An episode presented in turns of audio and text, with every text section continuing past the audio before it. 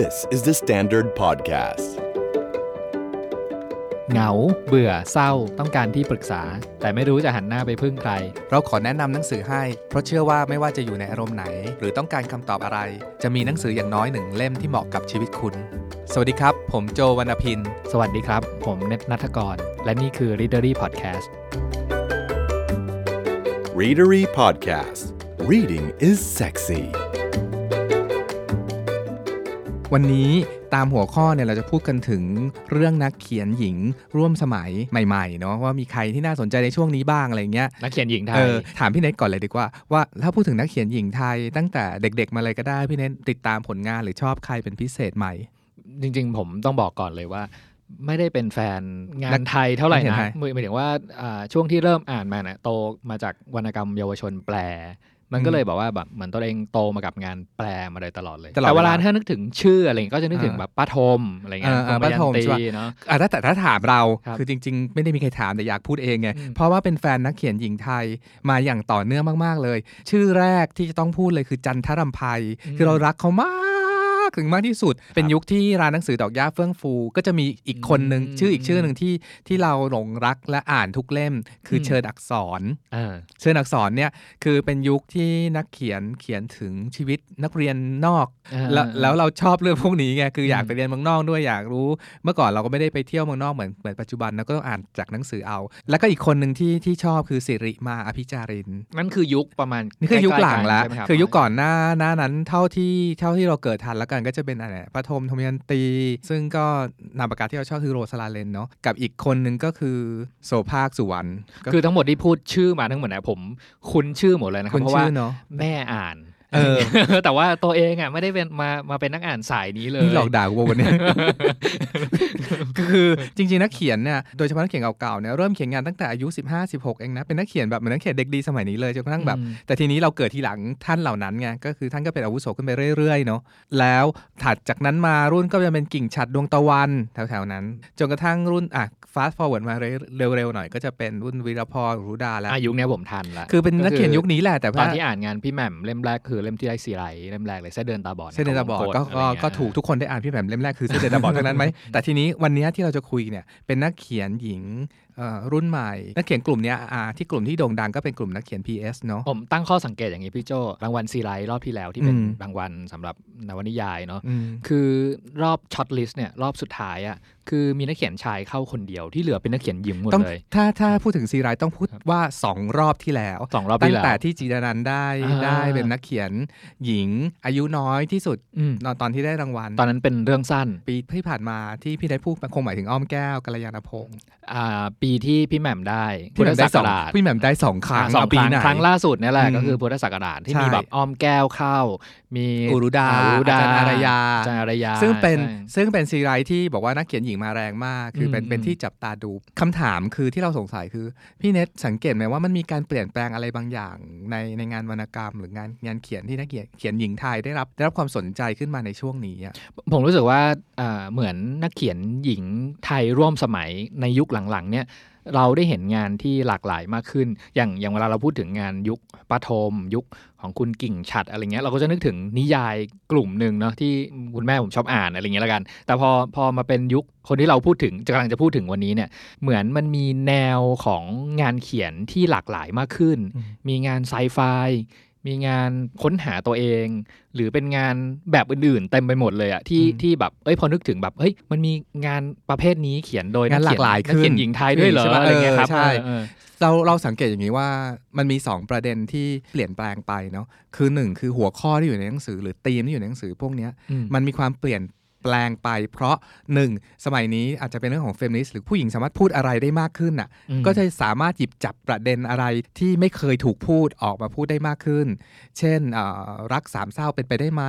คนเราต้องชอบผู้ชายคนเดียวไหมอะไรเงี้ยหรือว่าทำไมผู้หญิงถูกกดขี่จากสังคม แล้วมันไม่เคยมีนิยายหรือวรรณกรรมไหนพูดถึงเลย แล้วยุคนี้ก็พูดได้มากขึ้น กับ 2 ที่เราคิดว่ามีอิทธิพลกับงานเขียนนักเขียนกลุ่มนี้คือภาพยนตร์ คือนักเขียนรุ่นใหม่เนี่ยจะเขียนให้เรารู้สึกเห็นเป็นภาพภาพภาพเหมือนดูหนังเลยอะผมขอเสริมข้อที่3แล้วกันอืมเอ่องานที่ผมอ่านเนี่ยผมรู้สึกว่าเอ่อ นักเขียนหญิงไทยไม่ได้ติดความเป็นผู้หญิงแล้วอะคือเขาเหมือนเขามองเขาก็เป็นนักเขียนคนหนึ่งนี่แหละฮะเพท่านราะฉะผู้นั้ชนมมันก้าวข้ามแล้วคือคือมันมันมันแทบจะไม่มีเรื่องเรื่องของเพศอยู่ในนั้นเลยนี่แหละฮะท่านผู้ชมฉันพูดเลยตั้งใจพูดเลยว่า นักเขียนหญิงวันนี้ที่เราเลือกมาจะมาคุยกันวันนี้มี 4 คนเนาะมีจิดานันท์เจนจิอ้อมแก้วแล้วก็โชติรสอืม แล้วทั้ง 4 คนเนี้ยเป็นน้อง 4 คนที่เรารู้จักและเป็นน้องที่เรารักทั้ง 4 คน ฉันรู้เลยว่าถ้าฉันพูดว่าวันเนี้ยคือพวกแกคือนักเขียนหญิงรุ่นใหม่ กูโดนพวกมันด่าแน่ๆเพราะพวกเขาไม่เลเบลเลยเออเป็นพวกที่ไม่ชอบเลเบลเขาไม่ชอบคำว่านักเขียนหญิงเขาไม่ชอบนะคำว่านักเขียนหญิงกันเออใช่ฉันคือนักเขียนก็คือนักเขียนไหมใช่อะไรเงี้ยใช่ใช่แต่วันนี้นะฮะน้องๆทั้งสี่ก็คือพวกแกก็เป็นผู้หญิงนะบางทีเวลาเราใส่เพศเข้าไปใช่ในในคำพวกเนี้ยใช่มันมันแทนที่จะแบบมันไม่ได้เป็นการเชิดชูมันนะตีเป็นกรอบมันเป็นการกรอบเขาแล้วก็แบบใช่เฮ้ย ก็ทำไมอะเป็นนักเขียนหญิงก็ต่างอะไรกันใช่ใช่นักเขียนชายหรือนักเขียนทั่วไปอะไรเงี้อียกรับคนที่นึกถึงด่วนๆเลยคือ J.K. Rowling อืมตอนที่ J.K. Rowling ใช้นามปากกาใช้ชื่อจริง ส่งแฮร์รี่พอตเตอร์ไปแล้วไม่ผ่านเนี่ยเพราะถูกกรอบอันนี้แหละอืมว่าเป็นนักเขียนผู้หญิงจะมาเขียนเรื่องแฟนตาซีได้อย่างไรอ่านนางก็เลยเปลี่ยนเป็นนามปากกาว่า J.K. Rowling ซึ่งเป็นมันก็ดูผู้ชายผู้ชายก็หน่ได้อยอะไรเงี้ยมันเหมือนคนรุ่นใหม่ๆอะไม่ชอบการเลเบลหรือการตีกรอบอืมไปก่อนว่าเขาจะต้องเป็นอย่างนั้นอย่างนี้อืมแล้วมันทำให้เรื่องข้างในมันสนุกแซบได้มากขึ้นมากอะ วันนี้เราจะคุยถึงหนังสือถึง 4 เล่มเลยทีเดียวใช่เะคนรับแรกเล่มคือแรกจิก็ดาคือนานรอเรือในมหาสมุทรอืมใช้นามปากกาว่าซึ่งเป็นนามปากการอเรือของจิรานานท์นั่นแหละครับใช่เล่มที่2ก็จะเป็นเล่มของเจนจินามปากกาคือเจนจิใช่ไหมแต่ว่าตัวจริงอะคือเจนเจนจิจิราราเสรีโยธินซึ่งเป็นนักแปลใช่อันโด่งดังใช่แปลหนังสือเก่งมากอะแล้วก็ของเรามีอ้อมแก้วกัลยาณพงศ์กับโชติรสเล่มแรกของผมก่อนละกัน เล่มเนี้ยนามปากการอเรือในมหาสมุทรละกัน ซึ่งปกติแล้วว่าจิตรนันท์เนี่ยใช้นามปากกานี้ในการเขียนนิยายวายใช่เนอะเออแต่ว่าเล่มเนี้ยเป็นเล่มแรกของรอเรือในมหาสมุทรที่เขียนเป็น light novel เล่มเล่มเนี้ยนะครับเป็นหนังสือของสำนักพิมพ์พะโลพูดถึงเรื่องสำนักพิมพ์พะโลก่อนละกัน เป็นสำนักพิมพ์ที่เราแบบชื่นชอบมากใช่เรารู้จักคนทำงานเบื้องหลังแล้วว่าแต่ละคนเนี่ยมีมีอะไรที่น่าสนใจอะมีความเราบ้าเราเรารู้ว่าคนหนึ่งคนที่เป็นบอกออย่างเงี้ยอะเป็นคอลัมนิสต์มติชน columnist รายสัปดาห์เนาะใช่อ่าเรารู้ว่าอีกคนหนึ่งที่เป็นนักเขียนในค่ายเนี้ยก็เป็นอาจารย์สอนเขียน light novel อยู่ที่คาโดคาวะ อีกคนหนึ่งที่เป็นนักเขียนในในนี้เหมือนกัน ก็เป็นนักเขียนวรรณกรรม แล้วก็เป็นเซียนบอร์ดเกมด้วย ใช่ อีกคนหนึ่ง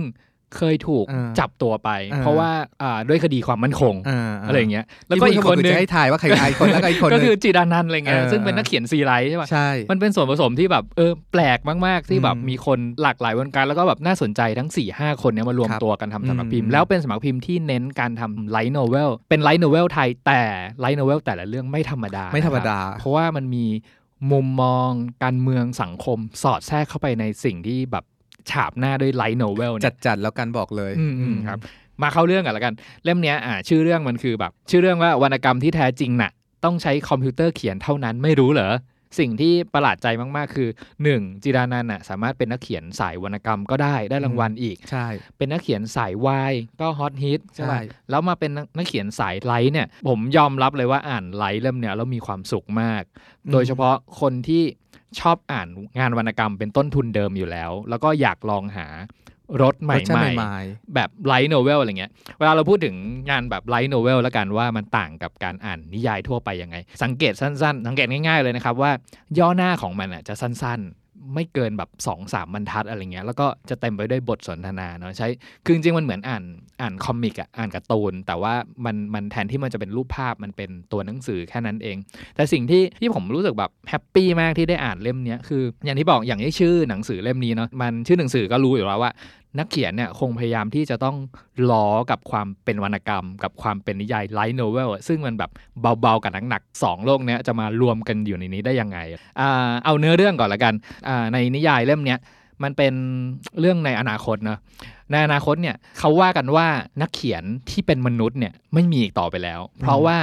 งานเขียนต่างๆ ที่เป็นการเขียนนวนิยายเขียนเรื่องให้อ่านต่อไปในโลกอนาคตเนี่ยมันจะถูกเขียนด้วยหุ่นยนต์ทั้งหมดหุ่นยนต์หรือในเรื่องก็คือ AI เนี่ยแหละครับ เจ้าตัวหุ่นยนต์เนี่ยจริงๆก็คือเจ้าของก็ยังเป็นมนุษย์อยู่นะครับ แต่ว่ามนุษย์เนี่ยเขาไม่ได้เป็นเป็นผู้ผลิตงานเขียนอีกต่อไปละเขาจะต้องสร้างหุ่นยนต์ขึ้นมา เพื่อในยุคนั้นอะหุ่นยนต์เนี่ยหน้าตาเหมือนมนุษย์เลย มีเนื้อมีหนังมีอะไรทุกอย่างสรีระทุกอย่างเหมือนมนุษย์ เพียงแต่ว่าหุ่นยนต์ในแต่ละแบบเนี้ยจะมีฟังก์ชันต่างๆ กันไป มีคนละอาชีพต่างกันไปหมด อาชีพนักเขียนก็เป็นหนึ่งในในอาชีพของหุ่นยนต์ในในยุคนั้น ในเรื่องเนี้ยพระเอกของเราเนี่ยแล้วกันมีหุ่นยนต์อยู่ 3 ตัว หุ่นยนต์ทั้ง 3 ตัวเนี่ยเป็นหุ่นยนต์นักเขียนทั้งหมดหุ่นยนต์ตัวแรกเขียนเรียกว่านิยายรัก หุ่นยนต์ตัวที่ 2 เขียนนิยายอีโรติก ส่วนหุ่นยนต์ตัวที่3เนี่ยพิเศษกับตัวอื่นนิดนึงคือ ไม่ได้เขียนงานแบบตลาดมากนัก แต่ว่าเจ้าตัวเจ้าของเนี่ยเป็นโปรแกรมเมอร์ใช่ไหมครับเพราะฉะนั้นเขาอัดโปรแกรมอัดฟังก์ชันทุกอย่างเข้าไปในหุ่นยนต์ตัวนี้เพื่อ ให้กลายเป็นนักเขียนล่ารางวัลวรรณกรรมอย่างอืเดียวมเก่งอะจากนี้เนาะเออพล็อตเริ่มปูไว้อย่างนี้นะครับเออแล้วก็ในเรื่องเนี่ยเขาจะปูไว้ว่ามันมีการล่ารางวัลวรรณกรรม ตั้งแต่รางวัล D C B แล้วก็ไปจนถึง A อะไรเงี้ยอืมเหมือนรางวัลใหญ่ที่สุดในในในวงการวรรณกรรมอะคือรางวัล A Literature อืมตัวหุ่นยนต์ตัวที่3เนี่ยที่เป็นหุ่นยนต์นักล่ารางวัลวรรณกรรมเนี่ยครั้งหลังสุดเนี่ยคือ เธอได้รางวัลแบบ B list มาละ รางวัลระดับ B มาละ แปลว่ามันเหลือรางวัลใหญ่อีกรางวัลเดียวอืมคือรางวัล A list อืมที่จะต้องคว้าในปีนี้ใช่ไหมครับอืเอ่อในเรื่องเนี่ยเขาก็จะเขียนถึงอัลกอริทึมเหมือนกันเลยว่าจริง ๆ แล้วรางวัลวรรณกรรมในโลกอนาคตเนี่ยนะครับนอกจากนักเขียนตัวนักเขียนเองที่เป็นหุ่นยนต์เขียนแล้วเนี่ยตัวกรรมการที่เป็นตัดสินรางวัลทั้งหมดอะก็ยังเป็นหุ่นยนต์ด้วย ไม่มีมนุษย์ตัดสินนี้ต่อไป เพราะฉะนั้นความล้ำของงานวรรณกรรมในอนาคตเนี่ย คือต้องเขียนยังไงก็ได้ ให้หุ่นยนต์ด้วยการตัดสินโหโคตรมัน เพราะฉะนั้นเขาก็จะพูดปูถึงแบบอัลกอริทึมอะไรบ้างที่มันทำให้งานวรรณกรรมนั้นนะทรงคุณค่า เขาก็จะแบบย้อนนึกย้อนกลับไปพูดถึงแบบวรรณกรรมในยุคสมัยเราแล้วกันวรรณกรรมในยุคแบบ ซึ่งมันกลายเป็นอดีตในอนาคตแล้วเนาะครับว่าว่าในยุคเนี้ยนักเขียนมีวิธีการผลิตผลิตงานวรรณกรรมยังไง งานวรรณกรรมแต่ละประเภทเป็นยังไงอะไรเงี้ยแล้วข้อมูลต่างๆ เหล่านี้มันถูกเอาไปประมวลผลโดย AI ในอนาคต ให้รู้จักงานวรรณกรรมเก่าทั้งหมดเลยว่าอืมมันมีกระบวนการมันมีประเภท มันมีเทคนิควิธีการยังไงบ้างในการผลิตเขาเรียกว่าวรรณกรรมล่ารางวัลให้ได้แล้วกันอะไรเงี้ยประเด็นที่ที่ที่สนุกของเรื่องนี้แล้วกันคือ พอพูดถึงแบบเรื่องพล็อตง่ายๆ แบบนิยายรัก แบบนิยายอีโรติก แบบนิยายทั่วไปอะมันก็ดูง่ายเนาะแต่ตอนเนี้ยวงการวรรณกรรมในอนาคตเนี่ยในยุคนี้นะครับกำลังเฟ้นหาความเป็นวรรณกรรมที่ผลิตโดยหุ่นยนต์โอ้โหไม่งงไม่งง นอกจากไม่งงแล้วขอทวนประโยคพี่เนตนะวงการวรรณกรรมกำลังเฟ้นหางานวรรณกรรมจริงๆ อันเนี้ยมันโดหุ่ยต์มันเป็นคำถามที่แบบใหญ่มากสำหรับเราในฐานะคนอ่านวรรณกรรมเนาะจริงๆมันเหมือนแบบย้อนกลับมาถามว่า จริง ๆ แล้ววรรณกรรมอะมันสะท้อนอะไรในมนุษยชาติปัจจุบัน แต่ในมุมเราอะที่เรารู้จักลีเนี่ยสิ่งเนี้ยมันคือแดกดันวงการแบบว่าวงวงวงการวรรณกรรมวงการล่ารางวัลต่างๆนานาก่อนมากก่อนมายก่อนจะไปถึงแดกเออเออเรื่องแดกดันอะมีแน่นมีอนแน่นอนพอเออพูดถึงเรื่องวงการนักเขียนวงการหนังสือค รับรางวัลวรรณกรรมอืมแล้วแน่นอนว่าเรื่องเนี้ยเป็นหนังสือที่แดกดันวงการการให้รางวัลวรรณกรรมในเมืองไทยแน่นอนมใช่ไหมครับเรื่องของเราอย่างนี้แล้วกัน เรื่องกำลังจะเริ่มสนุกละตอนที่ตอนแรกเรารู้ว่าตัวที่3เนี่ยเนาะชื่อชิโยกำลังจะเริ่มเขียนนิยายวรรณกรรมส่งประกวดรางวัลเอลิทของปีปีนี้ละ แต่ว่ามันจะไม่สนุกถ้าไม่มีคู่แข่ง เล่าย้อนกลับไปนิดนึงแล้วกัน ตัวหุ่นยนต์เนี้ยมันเรียกว่ามันจะมีโหมดออโต้พัดไพลอตแล้วกันอืมซึ่งเป็นโหมดที่ร่างกายยังปฏิสัมพันธ์กับผู้คนอื่น ๆ ได้ แต่ข้างในสมองเนี่ยครับสามารถทำงานอื่นๆ ไปด้คู่ขนานไปด้วยอะไรเงี้ยเออ multitasking แล้วตอนที่เธอได้รางวัลเลเวล B มา เธอขอให้เจ้านายบอกว่าอัปเกรดขอแบบออโต้พาย t ให้หนูหน่อยอืมหนูจะได้แบบทำทำงานได้หลายอย่างได้เยอะขึ้นอะไรเงี้ย อืมเนาะแต่ปรากฏว่าการมี autopilot ของตัวเองอะ่ะมันเป็นการซ่อนโหมดตัวเองอืมให้แบบฉากหน้าที่กำลังปฏิสัมพันธ์กับเจ้านายอยู่นะแต่ข้างหลังเนี่ยไปแอบติดต่อกับหุ่นยนต์อีกตัวหนึ่งโอ้โหแล้วหุ่นยนต์ตัวนั้นน่ะก็เป็นหุ่นยนต์นักเขียนที่กำลังจะเขียนงานมาแข่งผู้ชายไหมเพื่อชิงรางวัลเอลิสเป็นผู้ชายไอ้นั่นและเธอกำลังถามใจตัวเองว่าหุ่นยนต์มีความรักได้ไหม เพราะว่าเรื่องทั้งหมดเนี้ยกำลังจะเกิดปมขึ้นมาเพราะว่าหุ่นยนต์เริ่มรู้สึกว่าตัวเองกำลังจะมีความรัก โอ้โคตรน่าอ่านอะเล่มเนี้ยเนาะเอาเป็นว่าไม่เล่าต่อแล้วกันเออเอาเป็นว่าเรื่องเนี้ยมันเป็นเรื่องเรื่องของถ้าพูดถึงภาพใหญ่ๆเนาะพูดถึงเรื่องวงการนักเขียน วงการวรรณกรรม วงการ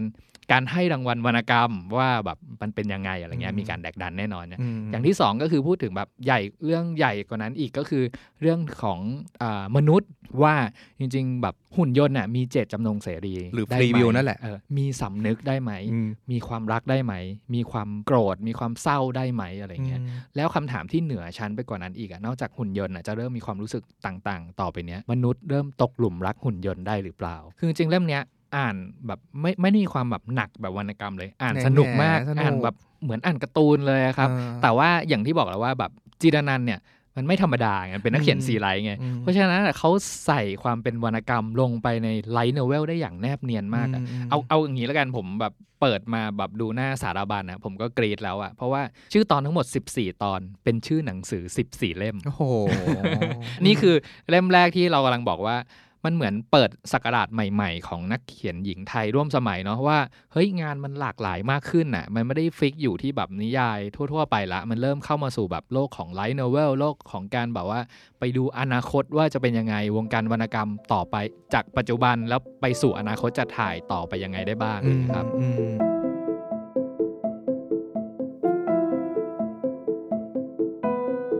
ในขณะที่จิดานันท์เลือกเลือกเล่มนี้ถ่ายทอดผ่านทางนาปการอเรือในในกลุ่มนิยายไลท์โนเวลแบบ entertain ขั้นสุด ในขณะที่เราอ่านเล่มของอ้อมแก้วกัลยาณพงศ์เรื่องในเงาคือเราผู้ซ่อนเร้นเนี่ยถ้าให้คำสามคำกับนิยายเล่มนี้หรือหรือขอพูดว่าวรรณกรรมเล่มนี้คือในเงาคือเราผู้ซ่อนเร้นเนี่ยสามคำคือหนึ่งคือโรแมนติกสองคือมีรสนิยม และสามคือซับซ้อนมาก การอ่านหนังสือเล่มนี้มันมันเป็นเรื่องสั้นนะครับ มีทั้งหมด 8 เรื่อง มันเหมือนการดูหนังรักออสการ์อืมดีๆ เลยอืมนานมากแล้วที่โจไม่ได้อ่านหนังสือแล้วรู้สึกใจเต้นแรงตั้งแต่หน้าแรกจนถึงหน้าสุดท้าย คือเราอ่านหนังสือเยอะไงแต่เล่มเนี้ยทำให้เราใจรู้สึกใจเต้นแรงตลอดเวลาจนกระทั่งตั้งแต่หน้าแรกถึงหน้าสุดท้ายเลย คือมันมันมีทั้งความตื่นเต้นในแง่ที่ว่าเรื่องราวมันสนุก มันตื่นเต้นในแง่ที่ว่างาน craft ในหนังสือเล่มเนี้ยการวาง story การวาง wording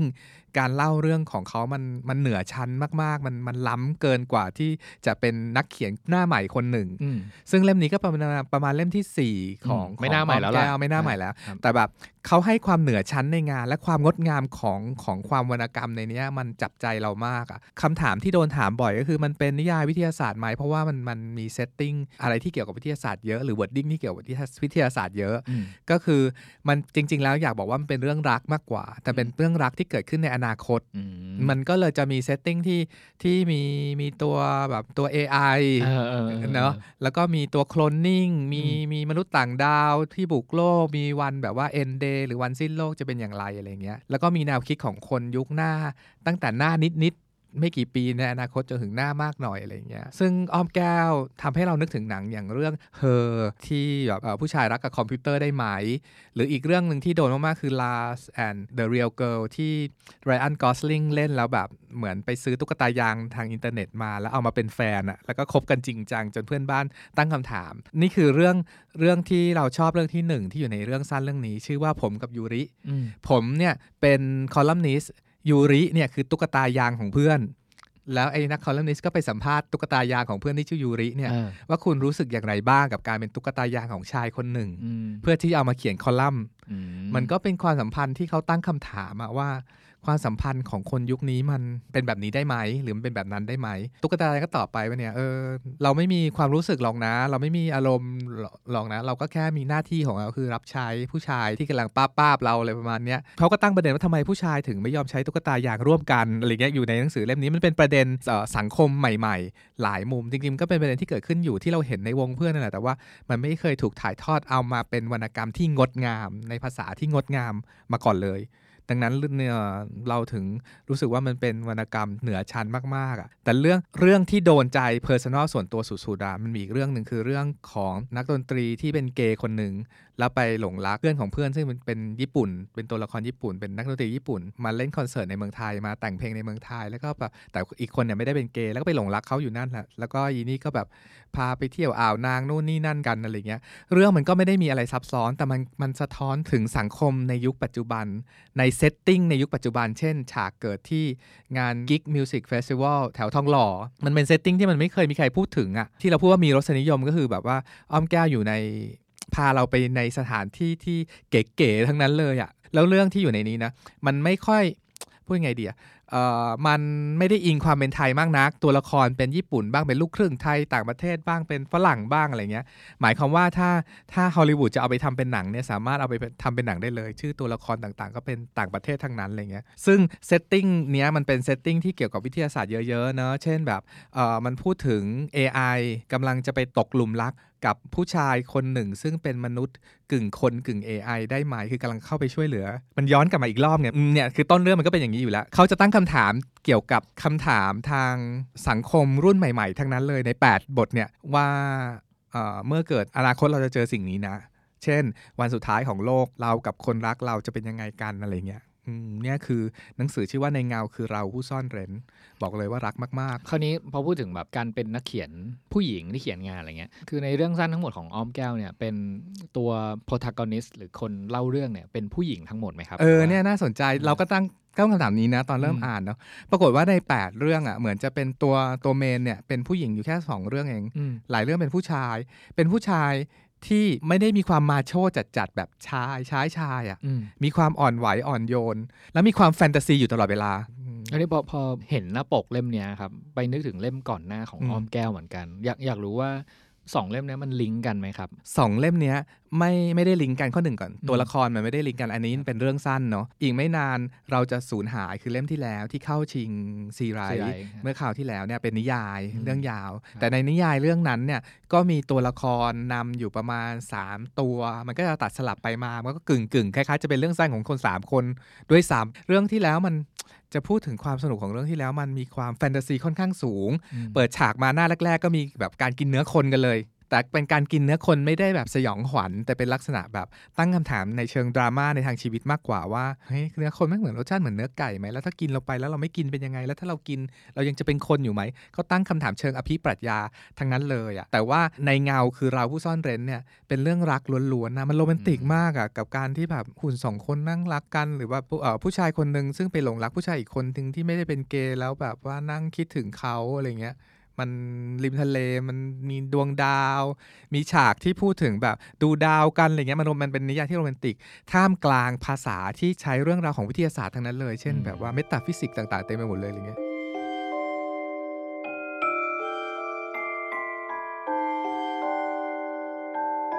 มาอีกเล่มของเราบ้างนะครับ เล่มเนี้ยชื่อเรื่องว่าโครงกระดูกแม่มด สุขฆาตกรรมแห่งความรัก เล่มนี้เจนจิของเจนจินับเป็นนามปากกาของเจนจิราเสรีโยธินอืมซึ่งเป็นคนแปลในกรงแก้วซิลเวียแพลตอืมเราเคยไป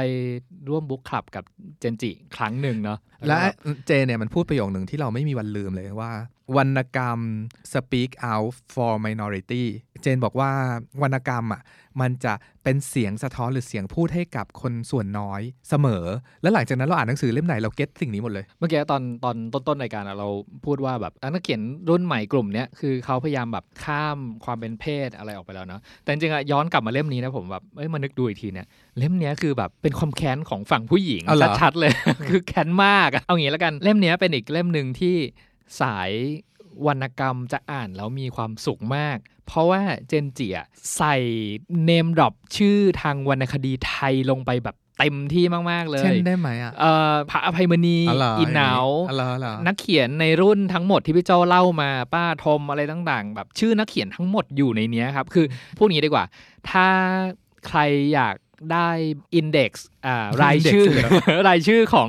นักนักเขียนไทยในยุคหนึ่งอะที่ว่าแบบเอ้ยมันเป็นยุคที่เป็นแบบงานงานเขียนไทยมันรุ่มรวยมากมันอืมเฟื่องฟูมันเฟื่ที่องฟูสุดจริงๆมากๆอะใช่ชื่อนักเขียนทั้งหมดอะถูกรวบรวมไว้ในโอ้โหในนิยายเล่มนี้หมดแล้วมันเยอะจริง ๆ พี่โจเอาประเด็นเข้าเรื่องแล้วกัน เรื่องเนี้ยมันเซตติ้งของมันอะเป็นเรื่องเกิดขึ้นในร้านหนังสือ ชื่อร้านหนังสือโครงกระดูกแม่มด ก็เป็นร้านหนังสือที่แบบมีความลึกลับแน่หนึ่ง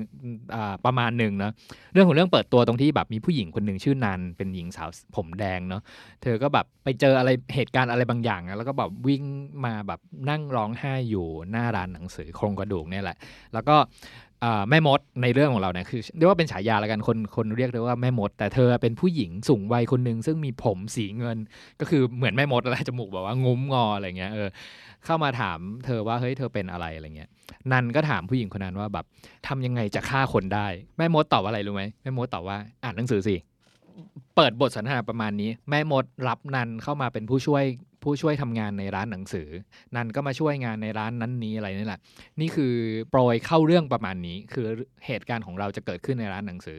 และร้านหนังสือนั้นน่ะมีโครงกระดูกผู้หญิงชื่อสัลยานั่งอืมอยู่บนแบบมานั่งทำท่าอ่านหนังสืออยู่ด้วยสารยานี่ก็ชื่อนักเขียนใช่ไหมเรื่องราวเกิดขึ้นในร้านหนังสือลึกลับร้านหนึ่งใช่ป่ะมีหนังสืออยู่เต็มไปหมดเลย ซึ่งหนังสืออะก็มีแบบทั้งหนังสือไทยหนังสือแปลนะ แต่ว่าในในนิยายเล่มเนี้ยส่วนใหญ่จะเน้นมาที่งานไทยแล้วกัน แล้วก็เหตุการณ์ปกติเนี่ยก็คือแบบเป็นร้านหนังสืออย่างที่บอกเป็นร้านหนังสือลึกลับอะคนที่ผ่านไปผ่านผ่านไปผ่านมาเนี่ยไม่คิดว่านี่คือร้านหนังสือหรอกอาจจะเป็นแบบร้านขายเครื่องรางของขลังหรืออะไรหรือเปล่าหรือบางคนก็คิดว่าแบบเนี่ยคือร้านของแม่มดแน่นอนอืมอะไรเงี้ยเรื่องของสนความสนุกของเรื่องเนี้ย คืออะไรรู้ไหมพี่โจ มันคือจริงๆอะผมมองเป็นเป็นเหมือนซีรีส์สืบสวนสอบสวนอืมเนาะแบบมีตอนย่อยๆสี่ห้าตอนอยู่ในเนี้ยเออเออแล้วแต่ละตอนย่อยๆอะมันคือผู้หญิงสองคนเนี้ยนันกับแม่มดเนี่ยไปช่วยคลี่คลายความขัดข้องหมองใจของเหล่าผู้หญิงคนอื่นๆ ที่ต้องการความช่วยเหลือยังไงได้บ้างอืมอะยกคือ ก็ไม่อยากจะเล่าให้มันดูสปอยมากเนาะแต่ว่าเล่าเป็นบางตอนแล้วกัน คือมันจะมีแบบตอนแรกๆแล้วกัน เป็นเรื่องของแบบผู้หญิงคนหนึ่งอะที่พออ่านไปเดี๋ยวก็รู้ว่า เธอเป็นคนที่สามีทำร้ายอืมหมายถึงว่าตอนแต่งงานมาสามีก็ยังดีอยู่หรอก แต่พอแต่งงานแล้วนะสามีเปลี่ยนเป็นหน้ามือเป็นหลังมือเลยกลายกลายเป็นคนที่แบบเกาะผู้หญิงกินอะไรเงี้ยแล้วก็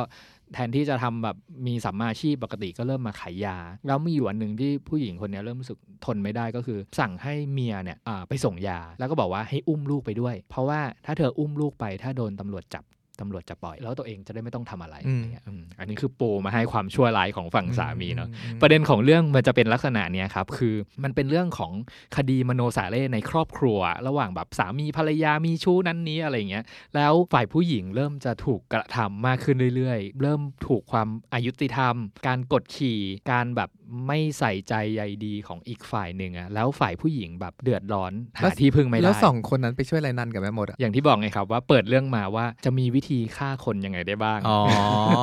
แล้วก็เอาวรรณกรรมนู่นนี่นั่นมาพูดถึงเนี่ยหรอประเด็นก็คือเนี่ยแหละครับ แม่มดจะแนะนำหนังสือให้อ่านเออเออเออเออว่ามันมีวิธีฆ่าคนอยู่อุ๊ยในวรรณคดีเรื่องนั้นเล่มนี้เต็มไปหมดเลยพี่โจเออจริงว่ะเช่นถามว่ามันมีสัตว์อะไรบ้างที่ กินศพแล้วไม่เหลือซากได้บ้าง เดี๋ยวขอคิดก่อนจระเข้ในเรื่องจำปูนก็คือคือออผมบอกว่าเรื่องเนี้ย ถ้าใครเป็นคอวรรณคดีไทย นิยายไทยเนี่ยจะสนุกมาก เพราะว่ามันเขาจะเอา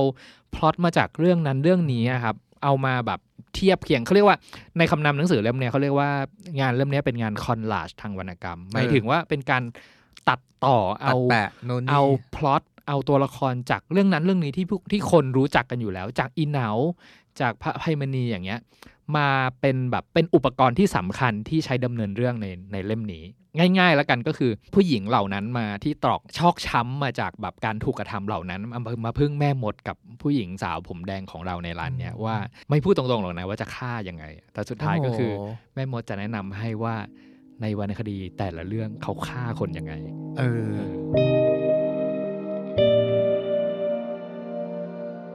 อ ก็เป็นแบบพล็อตใหม่ ๆ เรื่องใหม่ ๆ แล้วก็ ประเด็นใหม่ ๆ ที่เกิดขึ้นในสังคมที่เขาหยิบหยิบกันขึ้นมาเนาะเล่มที่ 4 ที่เราหยิบอยากมาเล่าวันนี้มันเป็นเล่มของชื่อหนังสือว่า Black Cherry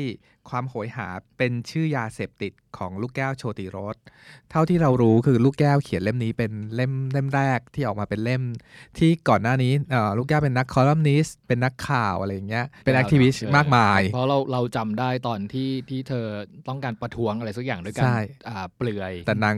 นางมีประเด็นในครับทุกๆ สิ่งที่ที่ลูกแก้วทำแล้ว ในในเล่มนี้มันมีตอนที่เธอเขียนว่าเฮ้ยฉันไม่ได้เกิดมาเป็นแบบนี้เลยนะ แบบว่าฉันถูกแบบว่าเรื่องราวต่างๆ ในชีวิตหล่อหลอกให้ฉันเป็นแบบนี้ทำให้ฉันแบบว่าอยากพูดถึงโลกปัญหาในโลกในสังคม ประเด็นเหล่านี้เพราะอะไรอะไรเงี้ยมันก็มีท่อนหนึ่งในนั้น แต่ว่าต้องบอกก่อนว่าในหนังสือเล่มนี้เป็นหนังสือที่ไม่เราไม่แน่ใจอะว่ามันคือบันทึกประสบการณ์หรือเป็นเรื่องเรื่องสั้นที่เป็น fiction a ลแต่เราเชื่อว่าลูกแก้วเป็นความตั้งใจของลูกแก้วว่า who care ว่าสิ่งในเนี้ยมันเป็นเรื่องเรื่องจริง และเรื่องจริงมันคือจริงความจริงคืออะไรอะก็อย่างที่เราแบบวิเคราะห์การใช้ใช้โซเชียลของพวกเรายุคนี้ไงพี่โจอืมว่าเราไม่สนใจแล้วหรอกว่าแบบมันเป็นเรื่องจริงหรือมันเป็นฟิกชันไม่ถึงว่าใช่ไหมเรื่องราวที่พวกเราถ่ายทอดลงมาในประจำวันในใน status จริงใน feed เหมือนของเรานะเองที่เราเออเขียนลงไปเงี้ยเออมันมันแคร์ไหมวะว่ามันแฟกต์มันคืออะไรอะไรเงี้ยอืมมันมันคืออยู่ที่ตรงไหนอะไรเงี้ย แต่นั่นคือเรื่องของแฟกต์แต่เรื่องของ truth หรือสัจธรรมที่อยู่ในหนังสือเล่มเนี้ยอันเนี้ยคือ ถ้าพูดถึง 3คำของลูกแก้วเหมือนกันที่เรารู้สึกว่าต้องชมเลยข้อแรกคือความซื่อตรงต่อความจริงในความรู้สึกของเขาอะนี่ก็เข้าไปหลายคำแล้วคำที่หนึ่งคือแบบความว่าคำภาษาอังกฤษนึกถึง honest อ่านไปแล้วคือว่าเฮ้ยลูกแก้วมันช่าง honest กับตัวเองมากๆซื่อตรงกับความรู้สึกตัวเองมากๆ ข้อที่หนึ่งเนาะข้อที่สองถ้าสมมติว่าถ้าบังเอิญเทียบกันอะอ้อมแก้วเป็นลักษณะงานวรรณกรรม เป็นศิลปะ ไฮโซไฮเอ็นที่แบบว่าก่อร่างจากการใช้ทักษะนู่นนี่นั่นมากมาย แต่ลูกแก้วให้ความดิบความเถื่อน และความตรงไปตรงมา จนกระทั่งโคตรโคตรบริสุทธิ์และโคตรงดงามอะคำที่สองคือมันโคตรบริสุทธิ์เลยงาน งานของลูกแก้วมัน มันตรงไปตรงมา มันดิบจนสวยงามมากๆ การพูดอะไรตรงๆออกมาแล้ว แล้วอันเนี้ยคือจุดเด่นที่เราอยากบอกนักอยากเขียนทั้งหลายแหละว่า ถ้าไม่รู้เริ่ม จะเขียนหนังสือขึ้นมาสักหนึ่งเล่มแล้วไม่รู้จะเริ่มตรงไหนนี่ยขอให้เริ่มจากความซื่อสัตย์ซื่อตรงกับความรู้สึกตัวเองตรงนั้นให้ได้ และเอาความรู้สึกตรงไปตรงมานี่แหละออกมามันจะสวยงามมากอะ่ะนี่คือสิ่งที่ลูกแก้วบอก แล้วในหนังสือเล่มนี้มันพูดถึงเอ่อมันเป็นเรื่องสั้น ซึ่งมีประมาณสักประมาณ 20 เรื่องสั้น ๆ ในหนังสือสักร้อยกว่าหน้าเนี่ยมันก็จะสั้น ๆ มากๆ มันก็จะเป็นลักษณะเหมือนเป็นฉากเป็นฉากเป็นฉาก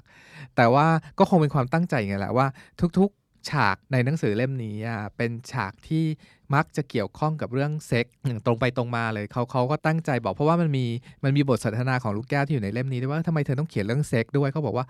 ก็มันไม่ค่อยมีใครเขียนไง ผู้ชายบอกว่า แต่มันก็มีเขียนแต่ผม เป็นเต็มไปหมดแล้วไงลูกแก้วว่าแต่นั่นมันคือมุมมองของผู้ชายที่เขียนถึงเรื่องเซ็กแต่มุมมองของผู้หญิงที่เขียนถึงเรื่องเซ็กอะมันไม่ค่อยมีในสังคมไทยไง ซึ่งเออมานั่งนึกนึกดูมันก็จริงด้วยอะแล้วมันก็แบบเฮ้ยเรื่องเซ็กมันไม่ใช่แค่เรื่องการป้าบป้าบกันเท่านั้น แต่มันเป็นเรื่องของโครงสร้างของสังคม การกดทับ การปลดปล่อย การเข้าใจแล้วรู้สึกถึงถึงตัวเอง สังคมที่มองเข้ามายกตัวอย่างเรื่องหนึ่งแล้วกัน ลูกแก้วเล่าถึงตอนสมัยอยู่มัธยม แล้วก็คือไปมีเซ็กกับผู้ชายคนหนึ่งที่อายุมากกว่า ซึ่งนั่นไม่ใช่ปัญหาเลยสำหรับเธอ แต่ปัญหาคือผู้ชายคนนั้นมีภรรยาแล้ว และอีเมียหลวงเนี่ยก็มาตามราวีเธอที่โรงเรียนมัธยม โดยการไปบอกครูใหญ่ว่าเนี่ยลูกศิษย์คนเนี้ยไปมีเพศสัมพันธ์กับสามีเธอนะอะไรเงี้ยครูก็เรียกมาด่าพูดง่ายๆ เรียกมาตักเตือนเรื่องมาสอนต่างๆต่างๆมากมาย แล้วก็แบบแล้วมันก็ไม่ได้หยุดอะ จนกระทั่งสุดท้ายครูบอกว่าถ้าเธอไม่หยุดฉันจะบอกพ่อแม่เธอนะอะไรเงี้ยลูกเด็กมันก็เครียดเด็กก็ไปร้องไห้กับแม่ ซึ่งตอนแรกก็คาดหวังว่าแม่จะด่านะแต่สุดท้ายแม่เข้ามากอดแล้วปลอบใจเธอบอกว่า แล้วตอนมีอะไรกันน่ะใส่ถุงยางปะละ่ะ นั่นคือแบบถ้าใส่ก็โอเค ก็โอเคก็จบสมแม่เองสมัย 16 แม่ก็มีเซ็กกับผู้ชายแล้วเหมือนกันอืมเท่านั้นลูกเธอก็แบบว่าร้องไห้เพราะแบบว่าเออแม่มีอย่างน้อยบนโลกใบนี้ก็มีแม่ที่เข้าใจเธอนะอะไรเงี้ยอืมสุดท้ายก็โดนครูพักการเรียเอ่อให้สอบซ่อมนู่นนี่นั่นจนกระทั่งต้องไปมาเรียนซัมเมอร์เพื่อสอบซ่อมแบบเหมือนประพฤติไม่ดีในในมุมมองของสังคมอะไรเงี้ยมันคือมุมมองเรื่องเพศที่ผู้หญิงไม่เคยได้บอกอะ่ะ เช่นการร่วมเพศแล้วต้องเฟกออแกซัมอะซึ่งเป็นสิ่งที่ในวงเพื่อนแม่งพูดกันตลอดอะแต่ในหนังสือที่เป็นวรรณกรรมที่ถ่ายทอดออกมามันหาอ่านไม่ค่อยได้เนาะพอพี่โจอะไรเล่าเรื่องเนี้ยเรารู้สึกว่าแบบโชริรสพยายามแสดงทัศนคติแบบในแนวของเฟมินิสต์นิดนึงนะ ว่าการมีเซ็กส์ที่ดูของเด็กผู้หญิงคนหนึ่งอะคุณดูคุณทำให้เป็นเรื่องใหญ่โต เพราะว่ามันถูกโครงสร้างสังคมกดทับของความเป็นเพศอยู่ไง ถ้าเรามองแบบในสายตาของนักวิเคราะห์นักวิจารณ์อะเราต้องคิดว่าลูกแก้ว มองโลกโดยสายตาเฟมินิสต์เนาะอืมแต่ในความคิดเราพอรู้จักทั้งทั้งที่เรารู้จักลูกแก้วตัวเป็นๆเนี่ยกับการอ่านงานของลูกแก้วเรารู้สึกว่านางเป็นอย่างนี้แหละอืมนางไม่ได้พยายามจะเป็นใครเลย นางพยายามจะบอกทุกคน นางพยายามจะบอกทุกคนว่ามันเป็นเรื่องปกติ พยายามจะ normalize เรื่องเนี้ยให้เป็นอืมเรื่องที่เอามาคุยกันได้ คือนางมีมุมมองต่อเรื่องเพศที่ ที่ตรงไปตรงมาไม่ได้ซับซ้อนอย่างที่สังคมพยายามจะซับซ้อนคือไม่ได้อยู่ในยุคที่แบบความรู้สึกหรือเวลาการพูดถึงเรื่องเพศพวกเนี้ยจะต้องถูกปิดบังต้องเก็บงำเอาไว้ มันก็เป็นเรื่องธรรมดาของของขชีองวิมตนุษย์ของอืมมนุษย์เออที่มันต้องเป็นแบบนี้อะไรเงี้ยครับซึ่งไอ้ความธรรมดาเนี้ยมันมีความไม่ธรรมดาอยู่อืมในเรื่องนี้หลายเรื่องในความคิดเรานะอืมอย่างเช่นมันมีมันมีฉากหนึ่งที่ที่แฟนหนุ่มอยาก อยากทรีซัมกับลูกแก้วแล้วก็กับผู้หญิงอีกคนหนึ่งซึ่งแล้วก็แล้วก็แล้วก็ชวนผู้หญิงอีกคนหนึ่งอะมานอนด้วยกัน 3 คน ซึ่งลูกแก้วว่านั่นเป็นเป็นคล้ายๆ จูบผู้หญิงจูบแรกของเธอเลยด้วยซ้ำอะไรเงี้ยซึ่งคือก็โอเคไม่ได้ไม่ได้ชอบมัน แต่ก็ไม่ได้รู้สึกว่ามันคือความเลวร้ายของอการมีเพศสัมพันธ์กับคนเพศเดียวกันอะไรเงี้ยเธอเขียนจดหมายถึงน้องผู้หญิงอีกคนหนึ่งว่า ถึงเธอที่รักทั้งเนื้อที่เธอได้อม ฉันก็ได้อมด้วย คำรักที่เธอได้ฟัง ฉันก็ได้ฟังคำสอนสั่งจากสังคมที่แปะป้ายให้เราต้องสวยพอดีพอ อ่อนหวานพอให้ผู้ชายเลือกฉันก็รับรู้ แต่เธอไม่ต้องแข่งกับฉัน ฉันก็จะไม่แข่งอะไรบ้าบอกับเธอเพื่อให้ผู้ชายสักคนเลือก แล้วก็มีอีกหลายบทต่อๆมา แล้วเธอตบสรุปว่า ไม่ต้องมาแข่งกับฉันหรอกแข่งกับตัวเอง นั่นแหละว่า ใครรักตัวเองมากกว่าคนนั้นชนะในตอนจบ มันก็คือแบบเฮ้ยมันแบบจริงมากๆอะ เออว่ะไอเนี่ยไอหน้าตาที่ที่เราอ่านไปแล้วเราก็พยักหน้าหงึกๆไปอย่างเงี้ยแบบเฮ้ยลูกแก้วมันเห็นสิ่งเหล่านี้ แล้วมันเอามาบอกเราไงว่า ว่าว่าจริง ๆ แล้วแบบอ่าเรื่องเมียหลวงเมียน้อยมันไม่ได้แบบเป็นเรื่องต้องแข่งเพื่อแย่งผู้ชายกัน แต่คือแบบว่าสุดท้ายใครรักตัวเองมากกว่าคนนั้นก็จะได้ได้ชนะหรือได้มีความภาคภูมิใจในตัวเองหรือ หรืออยู่ได้ต่อไปอะไรเงี้ย หรือผู้ชายบางคนที่แม่งห่วยนัก ก็ดีแล้วทิ้งทิ้งไปก็ได้อะไรเงี้ย ซึ่ง นี่เราแบบซอฟเทนดาวมาเหลือคำว่าห่วยนักแล้วนะ แต่ในหนังสือเล่มนี้พูด คือลูกแก้วไม่ได้ด่าผู้ชาย แต่ลูกแก้วเลือกที่จะพูดตรงตรงๆออกมาแล้วผู้ชายหลายคนแม่งห่วยอย่างนั้นจริงๆอะ่ะ ซึ่งเป็นหนังสือที่บอกเลยว่าแหมก็ถ้าเทียบอีกก็ต้องนึกถึงอานาอานาอีสนินเนาะอืมนางวีนัสอะไรเออตนนั้นซึ่ก็งก็นึกถึงอยู่ในหัวเหมือนกันว่าแบบเออถ้าอ่านงานที่มี setting ที่แบบว่าแบบทุกบททุกตอนแบบมันมันอยู่ที่ฉากเซ็กทั้งหมดแต่ว่าฉากอ่า ในในเซ็กส์เหล่านั้น ในเซ็กส์ของผู้คนเหล่านั้นมันสะท้อนมุมมองออกมาเรื่องอะไรบ้างอะไรเงี้ยมันก็อืมีมเยก็อะต้องอ่านมากใช่ไหมครับแต่แต่ขนาดหนังสือภาษาอังกฤษอะเท่าที่นึกได้ด่วนนึกได้ด่วนๆเร็วๆ ก็ยังมีอานาอิสนินเนาะอืมแต่หนังสือไทยเนี่ยแทบจะนึกเหมือนเซ็กส์มันคือตัวประกอบฉากเฉยๆอะใช่แต่ไม่ใช่ตัวดำเนินเรื่องว่านี่คือเป็นอุปกรณ์ที่สำคัญในการเล่าเรื่องในการ แสดงทัศนะหรือมุมมองอะไรบางอย่างออกมา คือเซ็กที่เขาถือกันอะคือถ้ามันเป็นฉากที่เขียนขึ้นมาเพื่อกระตุ้นเร้าอารมณ์หรืออะไรมันก็เป็นแบบฉากเซ็กหรือฉากรักขั้นต่ำธรรมดาอืมก็คือเหมือนในนิยายโรแมนต์ทั่วไป ซึ่งมันก็โอเคระดับหนึ่งก็แบบแต่ว่าในฉากเซ็กที่ลูกแก้วเขียนเนี่ยมันเป็นจุดเริ่มต้นของการอธิบายความสัมพันธ์อืมพิลึกพิลั่นบางอย่างมอืมมันจะบอกอะไรบางอย่างอะว่าผู้ชายแม่งกดขี่อยู่ตลอดเวลา ลูกแก้วเขียนว่าเราอาจเคยพบกัน เราอาจเคยคุยกัน เราอาจเคยเอากัน เราอาจเคยหลงไหลในตัวกันและกัน หรืออาจเคยใช้เวลาร่วมกันชั่วขณะหนึ่งของชีวิต แล้วเราก็พลากจากพลัดหล่นหายไปในการเวลา หลงไปในช่วงจังหวะที่ไม่ตรงกัน หรือความเข้ากันไม่ได้ในส่วนใดส่วนหนึ่ง รู้ตัวอีกทีก็หากันไม่เจออีกต่อไป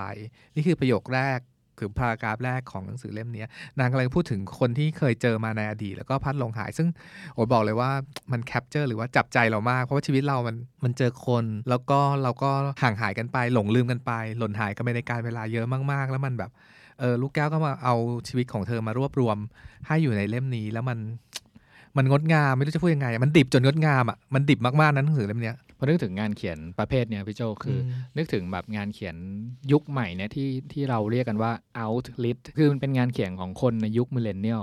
ที่จริงๆมันเหมือนเราอ่านบล็อกอ่านบันทึกประจำวันอ่าน status ของพวกเขาแล้วแล้วเราแทบจะแบบแยกไม่ออกเลยมันกลืนกันไปว่าเฮ้ยสิ่งที่เขาเล่าเนี่ยมันเป็นชีวิตของเธอ หรือมันเป็นเรื่องที่เธอแต่งเอามาเล่าให้เราฟังกันแน่อะไรเงี้ยแต่มันรับคือ who care นะที่เราพูดกันเออบ่อยๆเนาะใช่ครับในเวลาเราอ่านบล็อกอะ หรือที่พี่เนทพูดว่ามันมีสิ่งที่เรียกว่า alt lit เนาะเดี๋ยวอีกหน่อยเราจะว่าจะพูดเรื่อง alt lit กันเป็นเรื่องเวลาวบางทีเราก็ตั้งคำถามว่าจริงไม่จริงจริงไม่จริงวะแต่ว่าไอ้ความจริงตรงเนี้ยถ้าภาษาอังกฤษเนี่ยมันคือ fact เนาะว่า fact เนี่ยมันใช่ fact หรือไม่ใช่ fact อะไรเงี้ยแต่สิ่งหนึ่งที่งานวรรณกรรมยังคงอยู่เสมอคือนำเสนอ truth หรือสัจธรรมความจริงแท้ออกมาหรือความจริงแท้คืออะไร คือความแบบความรู้สึกของมนุษย์ อารมณ์ความรู้สึกความสัมพันธ์ พวกนี้คือความจริงที่ที่ต้องมีอยู่ในงานวรรณกรรมเสมออะ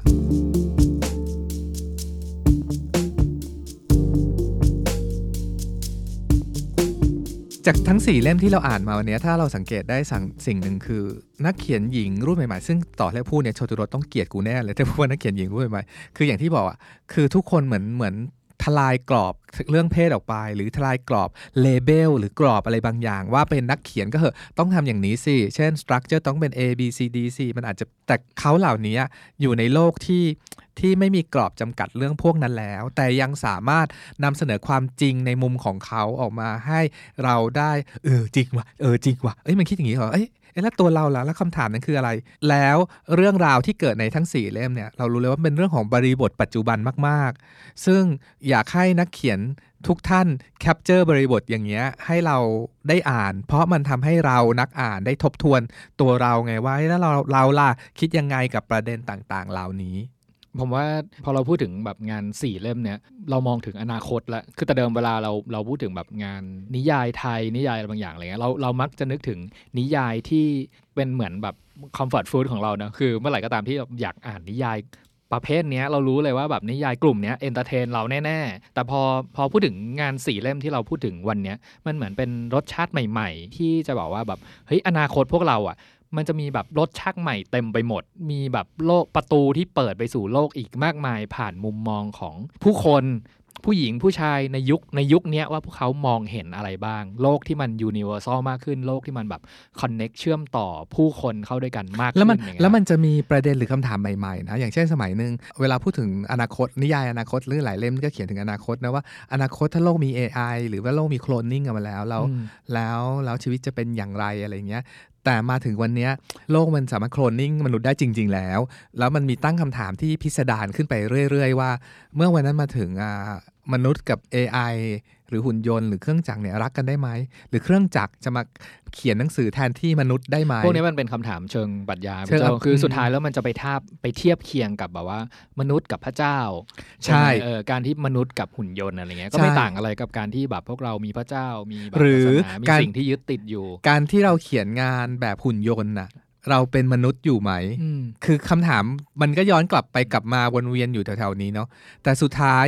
นักเขียนทุกคนกำลังสะท้อนถึงความจริงแท้ของชีวิตหลายอย่าง ก็ยังคงอยู่ ความรักยังอยู่ ความโหยหากันยังคงอยู่ ความคิดถึงกันยังคงอยู่ ยังคงอยู่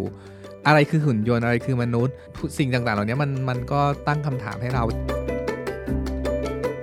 Readery Podcast จะอัปเดตหนังสือที่น่าสนใจให้คุณทุกวันศุกร์ ถ้าใครมีเล่มไหนอยากแลกเปลี่ยน คอมเมนต์เพิ่มเติมหรือติด Hashtag Readery Podcast ได้นะครับ เราเชื่อว่ามีหนังสือดีๆ อีกมากมายรอให้อ่านอยู่เสมอ ติดตาม Literary Podcast ได้ทางเว็บไซต์ The Standard Podcast Player ที่คุณใช้ Spotify SoundCloud และ YouTube The Standard Podcast. Eye opening for your ears.